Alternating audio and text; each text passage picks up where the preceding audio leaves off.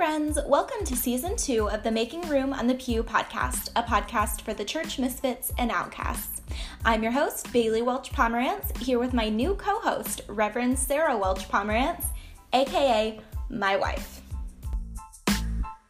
If you're going to be sassy to me, I'm going to be sassy right back. That's a, that's a, a good way to start this uh, Season two of the podcast, babe. I think it is. Get ready. Buckle up. All right. How are you? I'm good. How are you? Just finished reading. So, you know, I haven't read for school in such a long time that I was making all these notes and underlining and everything. So if someone goes and looks at these books later, they're going to be like, did she actually just re-underline every single printed word? And the answer to that is, yes, I did. What book are you reading for school?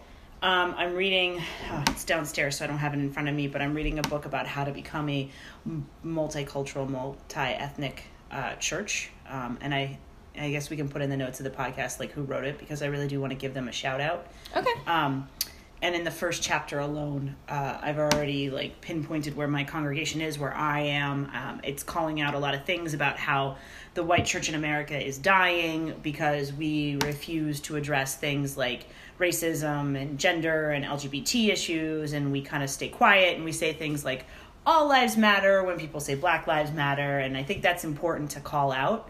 And what I love about this book in particular, it's written by a Drew alum, all right, um, and it's a husband and wife team who are interracial and are pastors, and they bring their own unique ministry experiences to this book. So it's sort of like they're bringing their best practices in and talking about how to do it. And there's a lot of really good uh, like question and answer stuff that I do at the end of the chapters where hmm. I'm like answering questions about myself, answering questions about my congregation. And it feels very much like a safe thing to be doing versus like I'm kind of out there on my own trying to figure this out. I feel like I have two really great experts kind of helping me figure this out along the way and asking me really good questions that I can think about. Hmm. I didn't know that th- that was written by a husband and wife. Yeah, well, we, cool. we definitely need to link that in the description okay. uh, to give them a shout out, especially for any pastors out there who are about to embark on some seriously complicated work. I recommend this book already. I'm like through chapter one, and I found it to be uh, uh, enlightening. Do you think pastors listen to our podcast? If they don't, they should. I don't know what else you're listening to. I mean, seriously. So, I don't know. That's just my opinion. All right, so let's give our listeners a little uh, overview of what this new format is going to look like. Um, so if you've been with us, or with me, I guess, since the beginning of the podcast, you know that it just started out as me interviewing like authors, pastors, change makers, and that was a lot of fun. But my vision for the podcast just kind of started to shift based on a bunch of different factors. And one of the biggest reasons that I decided to ask Sarah to come on here with me um, is that we, I am so humble, we have really amazing conversations. And I feel like everyone else should get to hear them also. And also, too, I, I bring a little bit of uh, laughter to this podcast. You know, I have a very unique sense of humor that kind of balances you out. So you are unique. That is true. Mm-hmm. I'm raising the stakes on this one. So, yes, you are. Um, so we've been having these really um, amazing conversations because we started walking around our neighborhood in the evenings. And this was kind of the one time that we, like, put away our phones and we talked to each other and talked to our neighbors. And we ended up having, like, not unusually deep, but like surprisingly deep conversations, I guess, mm-hmm. about a, a lot of theological um, topics because, I mean, probably mostly because I am like so deep in my um, deconstruction of the faith that I grew up in that I just have so many questions. Like during the past couple of months of us doing these walks, we have talked about like, um, what, like election? Yes. If, you know, if God specifically chooses certain people to go to heaven and certain people to go to hell. We also talked about predestination and the preposterous idea of double predestination. Sorry to any yeah. Calvinists out there, but... Oof. Yeah. Oh, we talked about um, the five solas yes. and five-point uh, Calvinism mm-hmm. because I grew up United Methodist, which is pretty Calvinist, right? Mm. I feel like that's kind of tied in. I think maybe your, maybe parti- your particular one was. I don't. Okay. So we, anyway, the point is, is that we've been talking about a lot of um, really hard things that not a lot of people want to talk about. And because we are in a healthy relationship, we have been able to talk about these hard things in respectful ways, even when we disagree. Mm-hmm. Um, so I think that's really important to show people. Plus, also, when we posted about this on social media, people seem to be really excited yeah. to hear our conversa- conversation. So if you don't, then, you know, don't listen. That's yeah, fine, too. turn, turn it off. And I will say to all of our listeners out there, um, you should hear these conversations and then, like, feel free to start asking your pastors questions, because the misconception that I want to uh, erase is that pastors are A, infallible, B, know everything, and C, are uh, not able to be questioned. Um, you shouldn't just always believe a pastor blindly. You should think about your faith, tear it apart, put it back together, but also don't be afraid to go up to your pastor and say, hey, I don't understand why this is. Don't be afraid. And I think that you, in some of the questions that you've asked me, are not afraid, both because I'm a pastor and I'm your wife, to say, like, hey, what you're saying doesn't make any sense. Well, and I think that's, I mean, that's, that's a good point, is that you are my wife. Mm-hmm. Like, that's a little different. Like, I, I think that I did grow up in a uh, religious setting where we were, I don't know, I feel like we were encouraged to ask questions, but only ask questions about certain topics. Mm-hmm. And if we ask questions about the wrong topics, then... And I mean, it was terrible. And all your questions better lead back to Jesus. Right, exactly. Yes. So um, being able to ask someone who is a pastor or mm-hmm. seminary educated or whatever, um, hard questions has been really good for me. And I feel like everyone else should be able to ask the people in their lives those questions too. Yes, absolutely. Um, and if your pastor will not answer your questions, you need to really think about that relationship you have with them. And pastors, if you're listening to this and you shy away from your people coming hard to questions. ask you hard questions, you need to take a hard look at yourself as a leader and say, why am I avoiding this vulnerability to have a conversation? Yeah. Because that's what you're supposed to be doing. So. That's a good point. Um, so speaking of things that you and I disagree on, I, to Can't be clear, wait. before we start naming all the things we disagree on, we do agree on the, like, important, essential parts of faith. Like, oh, we do agree on the um, the Trinity. Mm-hmm. We agree on, um, like, the birth and death and resurrection of Jesus. Yep. Like, all of the important things we do agree on. However, mm-hmm. there are other things that we don't agree on that I don't think are that big of a deal, but are fun to talk about. Well, I have to disagree with you on how big of a deal you think this is, but go ahead and tell our listeners one of the things that we are disagreeing about currently. Well, I feel like f- since we have known each other, we have disagreed on creationism versus evolution or the Big Bang Theory or whatever it is that you agree that is not biblical. So I'm not sure how you... First of all, the fact that you can even make an argument to me that dinosaurs and people lived at the same time is preposterous. So I'm willing to forgive you for saying that to me when there's, like, evidence upon evidence to say otherwise. But we do disagree on that, because you, when I first met you, you told me that you believed that dinosaurs and people lived together. Have you never been to the Creation Museum in Cincinnati, Ohio? There would be absolutely you no. You should go. There would be no way I would go to something like that. No it's offense. It's so cool though. But but at the same time, like, with creationism, you can have the, the concept of the Big Bang Theory and having an understanding that God was responsible for that. Read Genesis. No. But, like, it is preposterous to believe that dinosaurs and people existed. I mean, how do you have people living? The dinosaurs didn't eat them? Explain that to me. Well, maybe it was before the fall. So then they wouldn't have eaten each other. That doesn't make any sense. Like, if I'm a dinosaur, if I'm a Tyrannosaurus Rex and I'm the apex predator, and I see, like, you know, tiny little human, I- I'm going to eat you, or I'm going to step on you. You don't know. I, I do know. You were, you weren't there. Neither were you. I'm just saying is that it could, it could be. There's no way. Carbon dating proves that it didn't happen. Carbon dating is guessing. No, it's not guessing. Anyway, so we, we actually are going to do a whole episode on creationism. If I was a and, listener, I would buckle up and get yourself a nice beverage to listen to that one. Yes, so that one's going to be fun. Um, what else do we disagree on? That's a big one. I think our first one that we ever also that we disagreed on at the same time was God's gender. Um, I have always referred to God uh, as gender neutral because I do believe God is gender neutral, and you have always used the male pronouns for God. Yeah. And um, where I went to school uh, for my uh, seminary degree, I went to Drew Theological Seminary, and they have a commitment to inclusive language, which is how I got into the habit of using gender inclusive language. Um, I did grow up in the Catholic Church, and I did grow up going to synagogue periodically, and obviously both of those institutions use the male pronoun for the most part. But, you know, when you and I started formally talking about it, like, you really did believe God is a man, and I don't believe God has a gender. So we've...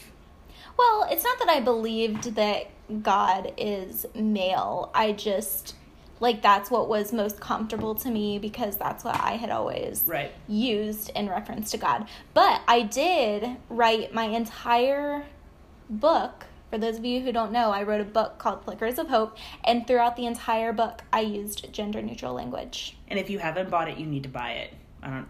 I'm just plugging it shamelessly. Shameless plug. Shameless plug. Buy that book.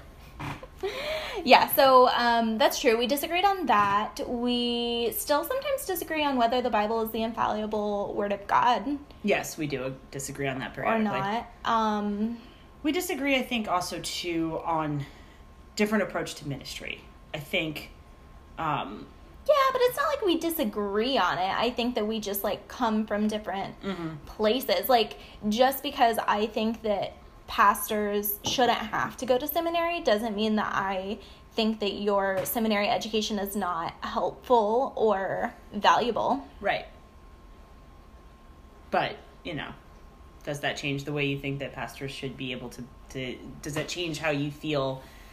people should be called to ministry, that they have to have an education? No, I don't think that they so, should have to have an education. There you go. I mean, for me, I've kind of evolved in my thinking. I think it's important, and I think it's probably case-by-case basis, which if you asked me ten years ago while I was still in seminary, I would tell you firmly, no, you must go. But I, I see how uh, people's life experiences can change it. But I do think the caveat is, is if you're out there teaching and preaching bad theology or things that are dangerous, like, you need to be corrected.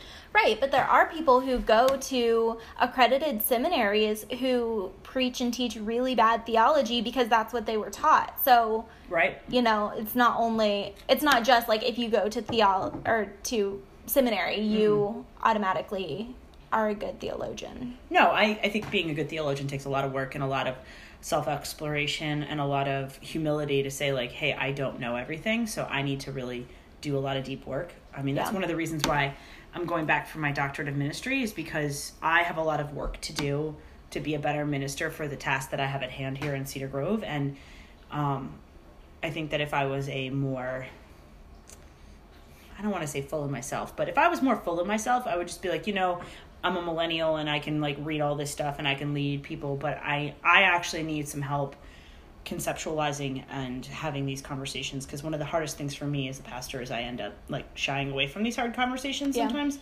And whereas for you, when you see me shy away, you really push at me a lot. Does that bother you?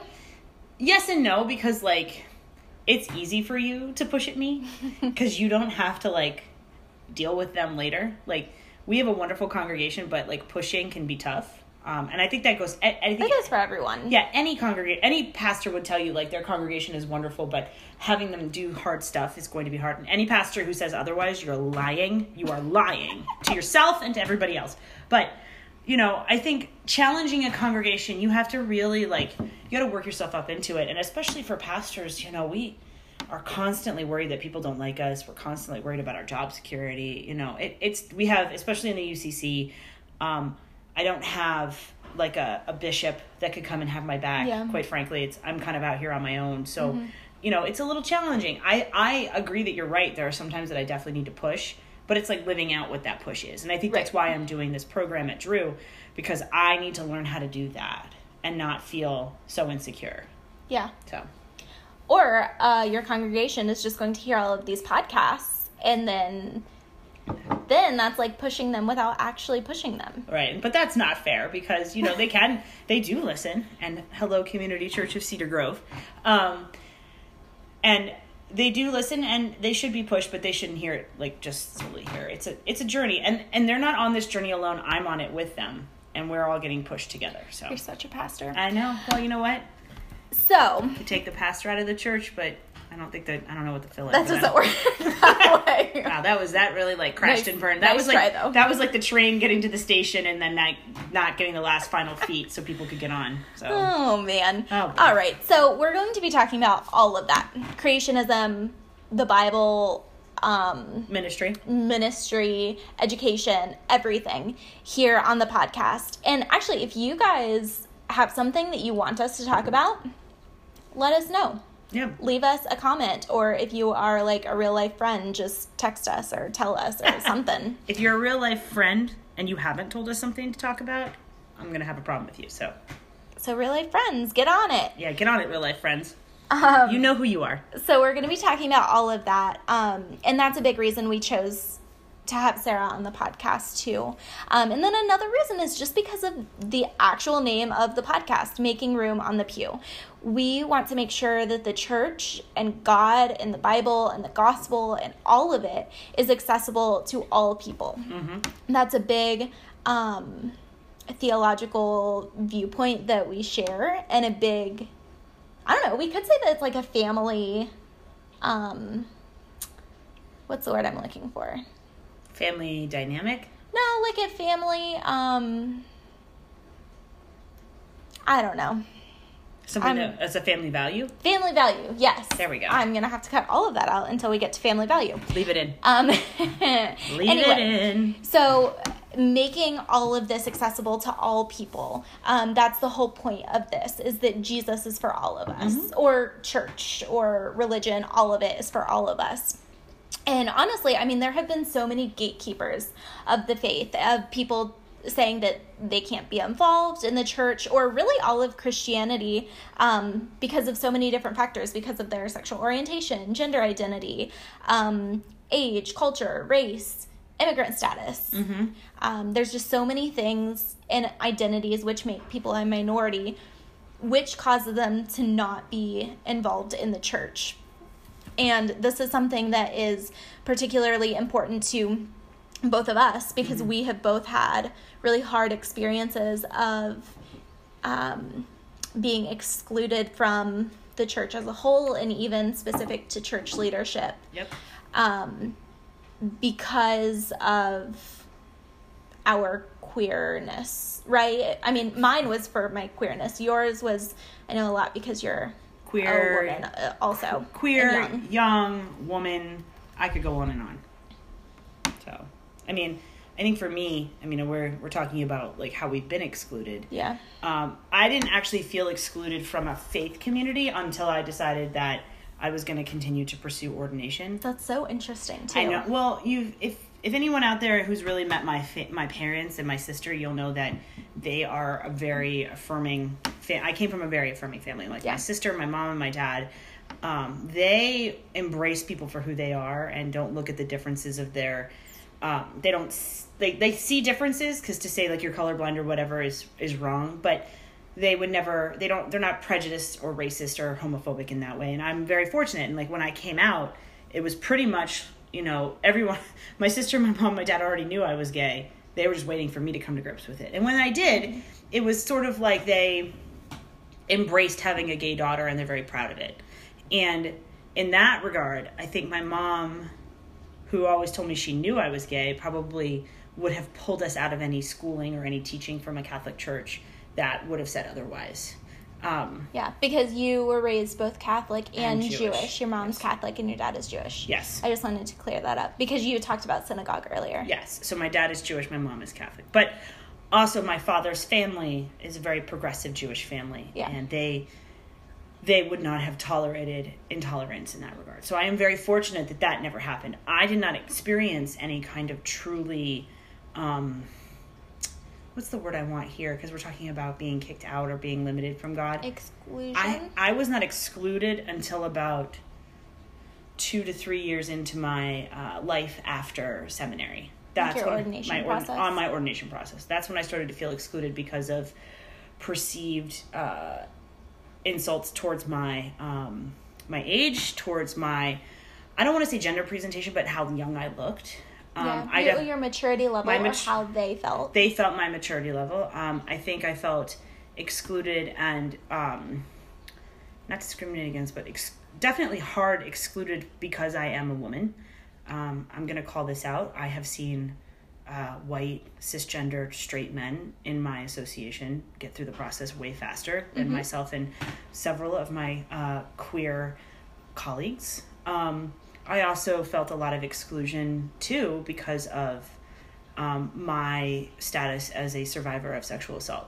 Mm-hmm. I think that um, in my ordination paper, which we can link if anybody really wants to read that, I talked about my um, journey through survival of sexual assault and, and drug abuse and how it is how I understood God's grace, because I'm sitting here today and there are so many people who did not survive those things. So many women and men who have been sexually abused and who are drug addicts who didn't uh, yeah. go through that process. And I experienced, when I wrote that in my paper, uh, real pastoral um, malpractice and injustice from um, a lot of people in power who uh, really demanded a lot of me in that moment and said that I needed to get up and say certain things, which I wasn't going to say. And it was a true misjudgment and of, I, I felt like I was misjudged in that moment. And then when I, it was brought to my attention, or I'm sorry, when I brought it to the attention, my pastor did handle it well, but the systems that were above her didn't, and nothing was ever done. And so, and it, well, I'm sorry. And I, well, no, no, I just, I think that that is, like, you make a good point of, like, everything that we're talking about here is not because people or, like, any specific person has done anything. Mm-hmm. I mean, maybe they have, but, like, not,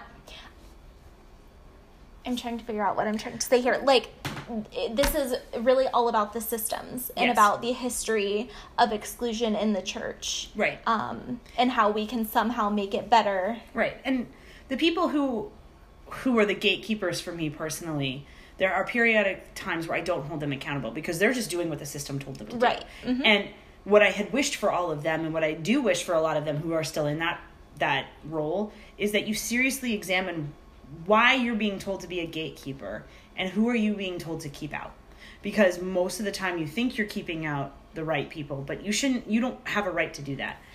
Right. Well, and that kind of links into my story mm-hmm. too, um, of when I came out as gay, because, um, when I came out as gay in high school, I was, like, a big leader in my church, and I led, like, Vacation mm-hmm. Bible School, and I was on the missions committee, and I led worship, and I was really, really involved, um, and then was asked to step down from all of my leadership positions, and the person who asked me to step down, I had a very close relationship with, and I was really confused and really hurt by it.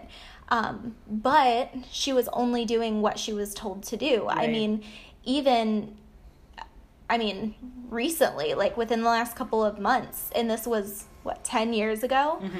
um, she reached out to me and apologized and, like, talked about how, like, she was just doing what she was told to do. Right. And that she knows that it was wrong and that it's really, like, been hard for her, um, knowing, like, that she did something that was wrong that Jesus would not have been okay with. Right. Um, so I think that's a, a good point that we need to make sure that, that yes, people can certainly do wrong things. Right. But so much of it links back into the systems of oppression and the people in, the, you know, one or two people in power right. telling other people what they have to do, even when people know that it's wrong. Or even putting people who are power hungry in, in positions to keep people out. Right. You know, one of my biggest um, critiques that I've ever given um, ordination committees or boards or, or, or you know, adjudic- adjudicatory groups is that yeah. you need to really look at the people you put on. Like, don't just put someone in a role to fill a role.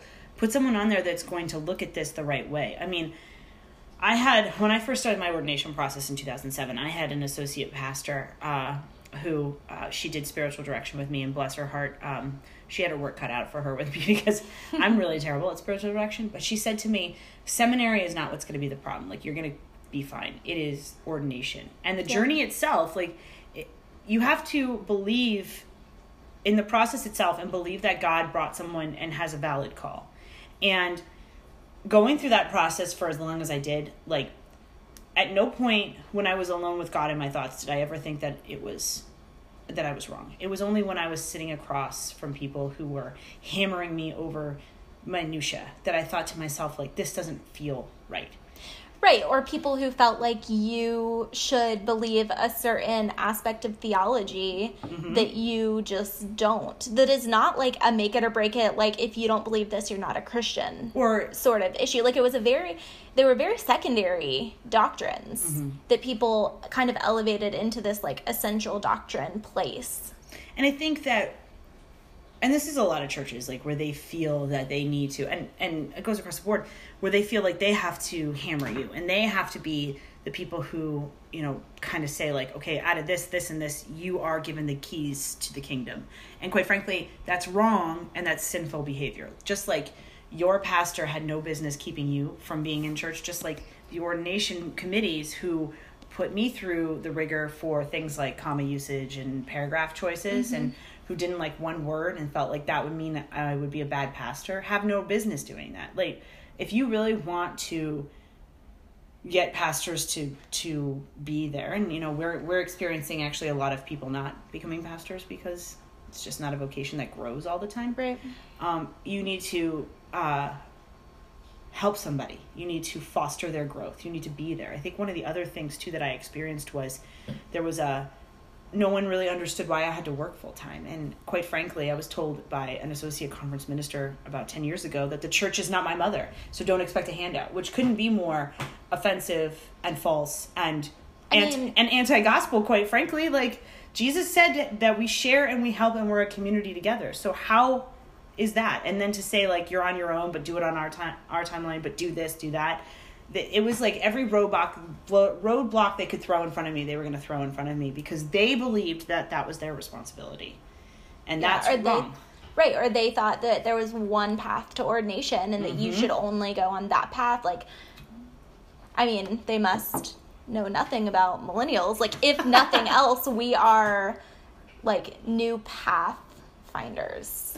Yeah. You and know? I, and I think, too, like, there's a lot of people who come into ministry second, third career, right? Yeah. Who, who have had twenty or thirty years plus experience in doing something else and then find that God awakens them later on in mm-hmm. life. For, and then they get to bring whatever experience that they've had prior to that into their ministry, and that's well and good. But when you believe that that's what ministry has to look like, that it has to look like a person in their fifties and sixties, it has to look like a person who's white and male or white and female and cisgendered who only uses certain pronouns, then you're wrong. And that's when you start to limit the uh, wonderfulness of God's call. And God doesn't call uh, a homogeneous human being. God calls whom God calls. And I distinctly remember reading First Samuel three, and God called Samuel, and Samuel's a young kid, right? God yeah. didn't call God didn't call the king right then and there. Right. God called a small kid. And if you look through your scriptures, God never calls who you think you're going to get, who's going to get called. Right. I mean, and I think that we don't think enough about the people God calls mm-hmm. when he call sorry when God see when God calls the person, like mm-hmm. we think of Paul, right, but we don't think of Paul as Saul. We think of King David, but we don't think of David the little kid with a slingshot. Or you don't think of any of the amount of women who were called to do great things, like Esther, Judith, Ruth, Deborah, all of these women who God raised up to do things. And you're like, God didn't pick the man four feet from them. God picked that woman in that moment. Or even right. Jesus, our brown-skinned Palestinian uh, savior, born in filth, who was a refugee and an immigrant and somebody who the Roman Empire murdered. Like, yeah. that's who God... God didn't choose Caesar. God chose to come in the form of Jesus. So, a carpenter's son. A carpenter's son. So yeah. think about it that way. And, you know, and I want to make sure that our listeners understand too, because some of our listeners will be people who I know from my own vocation. Mm-hmm. I'm not indicting you as a person. I'm indicting the system, and you need to examine your own role in that system. Well, and that's a good idea. We should really point out for um, our listeners who are in the majority, our mm-hmm. listeners who are privileged, who are white and mm-hmm. educated and male and older. Um, older and any of these things that wealthy, like any of these things that make us have privilege. I mean, sure, you and I talk about how we have been othered because of our sexual orientation or because we're women. Mm-hmm. But we also recognize that we have a great deal of privilege. Like, we are white, mm-hmm. we are educated, we are not, you know, destitute. No, I mean, we're solid middle class right now. Right. So I think that it's important to point out that we recognize our own privilege and that we are encouraging all of our more pri- like privileged also leaders. privileged right. listeners to recognize their own privilege as well. And to embrace your shame. I think that's the other thing too, right? When you had your um, that your youth leaders email you and tell you like how shameful she felt, like embrace the shame of doing something wrong and seek true reconciliation. And I think that's what she yeah. did. And you had an, a tremendous amount of grace, which, by the way, you know, you also, when you're seeking reconciliation, when you wrong somebody, you're also asking a tremendous amount of grace from that person. So be aware that you're also asking a lot of emotional labor from a person, which this person did from you, just like I've had it asked of me. And know that, like, it's okay to feel shame. It's okay to feel guilt. You're not infallible. You make mistakes. And when you make a mistake, own it and move from that pro- that place and learn from it.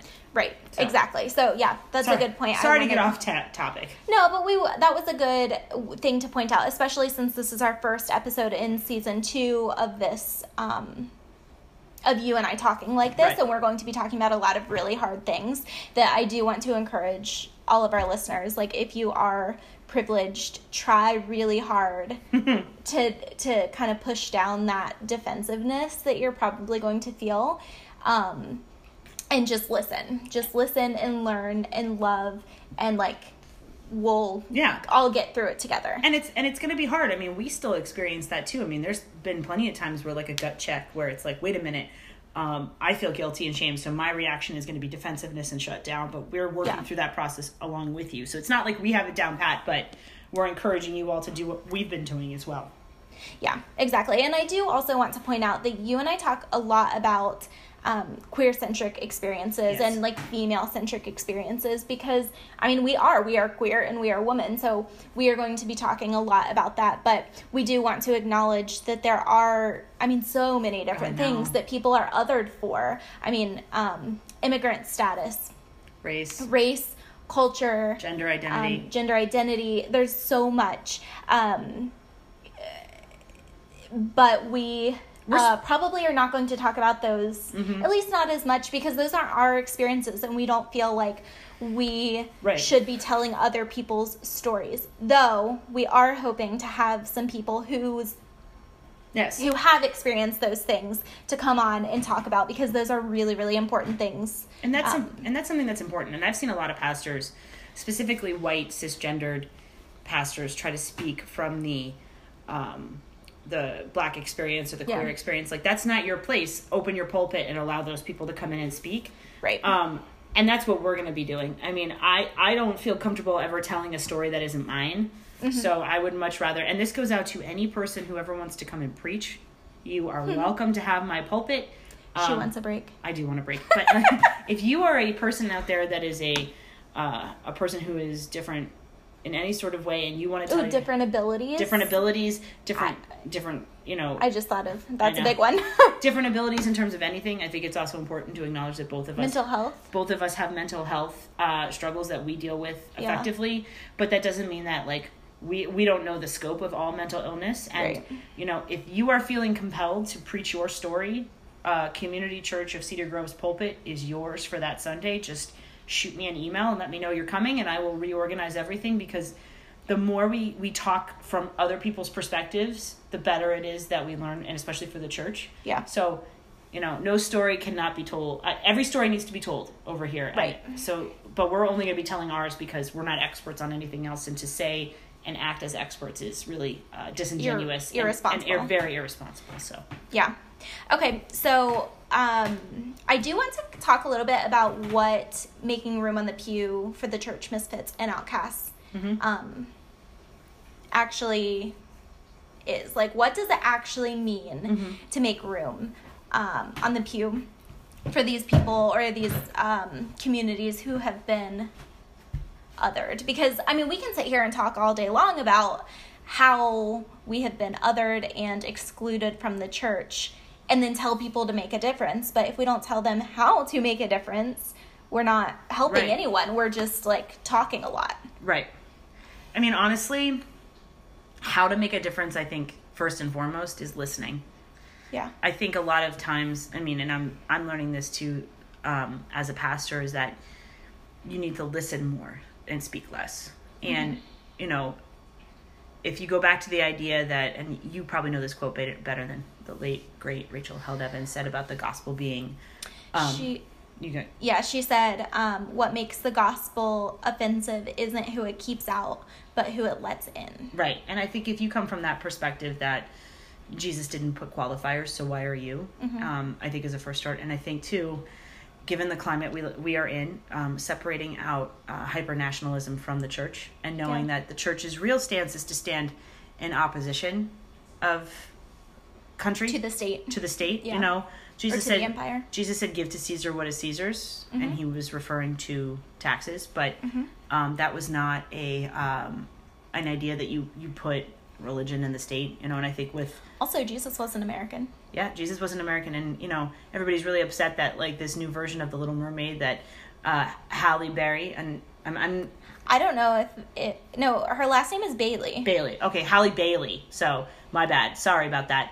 Um, that she is a woman of color, and it's not a redhead, and I saw someone on Twitter saying, like, oh, no one's telling my story as a redhead. Like, first of all, you're not in a minority. Like, did you see the um, tweet that everyone is saying, like, everyone who's mad about um, about the new black a- Ariel, like, wait until you find out that Jesus wasn't white? Right. I mean, honestly, like, I have seen her on um, Grownish. Grownish, and she's hilarious, and I think that she's going to do a really great job. And I think I, I applaud Disney for yeah. for really. Um,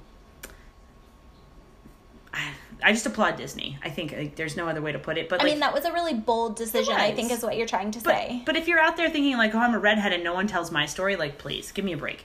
Like, you don't... You don't have a soul anyway. You don't...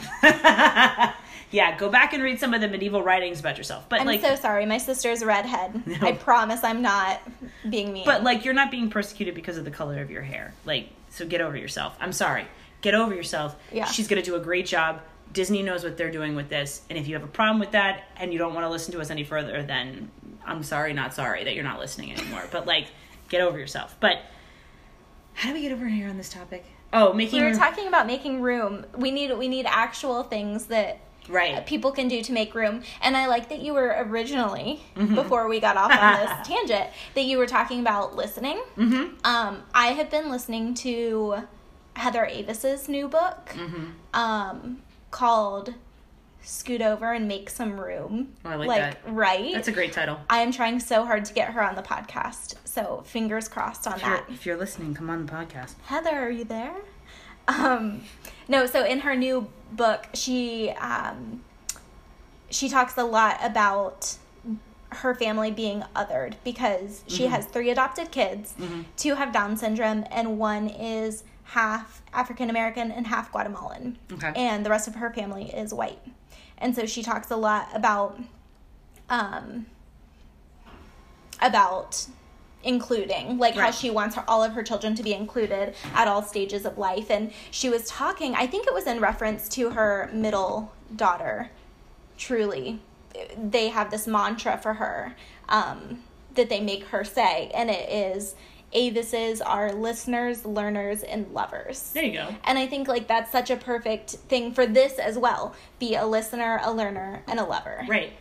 And especially pastors out there who feel like you can speak about racism and homophobia and transphobia and class and other issues, and you don't occupy that space. Like, please stop speaking for people and listen.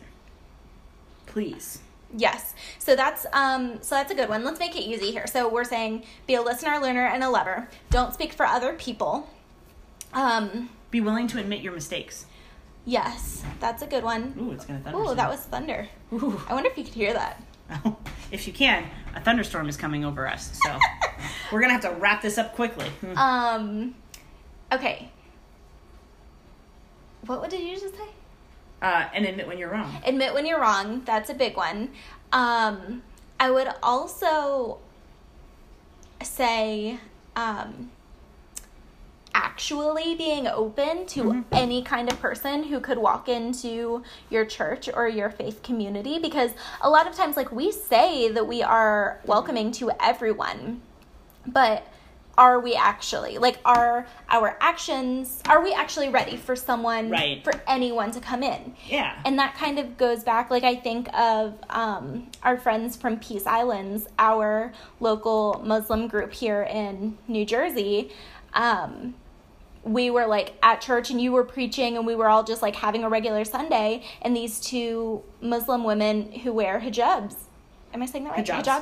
Hijabs um, walked in, and I mean, people were not necessarily comfortable. I mean, were we def- were we were uncomfortable, but they everyone was like, what in the world is happening? And that's a really good lesson. Like, if we're saying that we're actually open to anyone, we mm-hmm. need to make sure that we are actually, like, right. emotionally ready to have anyone in the world walk through our doors. And I want to point out, too, when that happened, we had just put up a sign on the front lawn that said, everyone is your neighbor. And the, like, instantly that's what happens. So when you're ready to do that, you know, God is going to call your bluff. Yeah. And that's what it is. And I think also too, especially if you're a person of privilege, if you are a white, cisgendered, uh, straight, straight person, you need to acknowledge the fact that you have grown up with a lot of privilege, that you have a lot of internalized racism.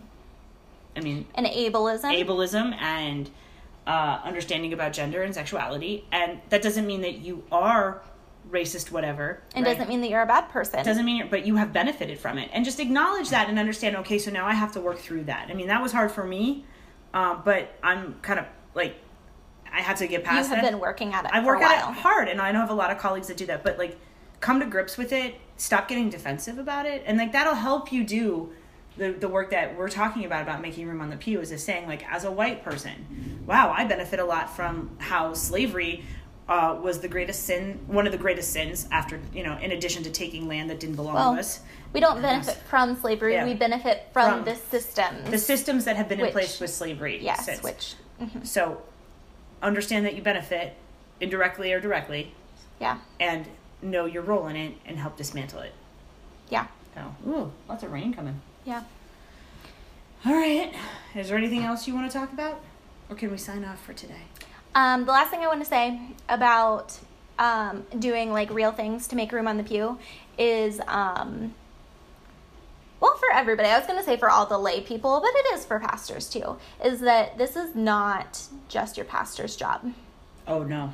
And I think that that's really important to say, because at least in uh, churches, I guess probably not all churches, but in a lot of churches, majority. in the majority of churches, the congregation kind of expects the pastor to bring new people in, to make sure that they have the right marketing or, or whatever it is. Like, mm-hmm. they expect a lot from the pastor. And this work of making room on the pew for the church misfits and outcasts is not just the pastor's job. This is for every person who's involved in the church, whether you're a member or you just come every Sunday or you're a whether, human being. It's your responsibility. Right. Whether you are a deacon or a leader in the church or in the choir, or if you're just that person who, like, sits in the back of the of the sanctuary in the same pew every single Sunday and you say hi to maybe a couple of people and that's it. Like, no matter who we are, this is all of our jobs. Yeah, absolutely.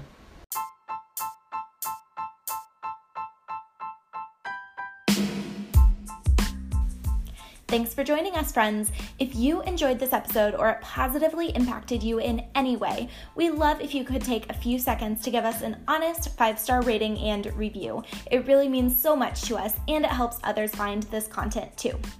Until next time, this has been Making Room on the Pew.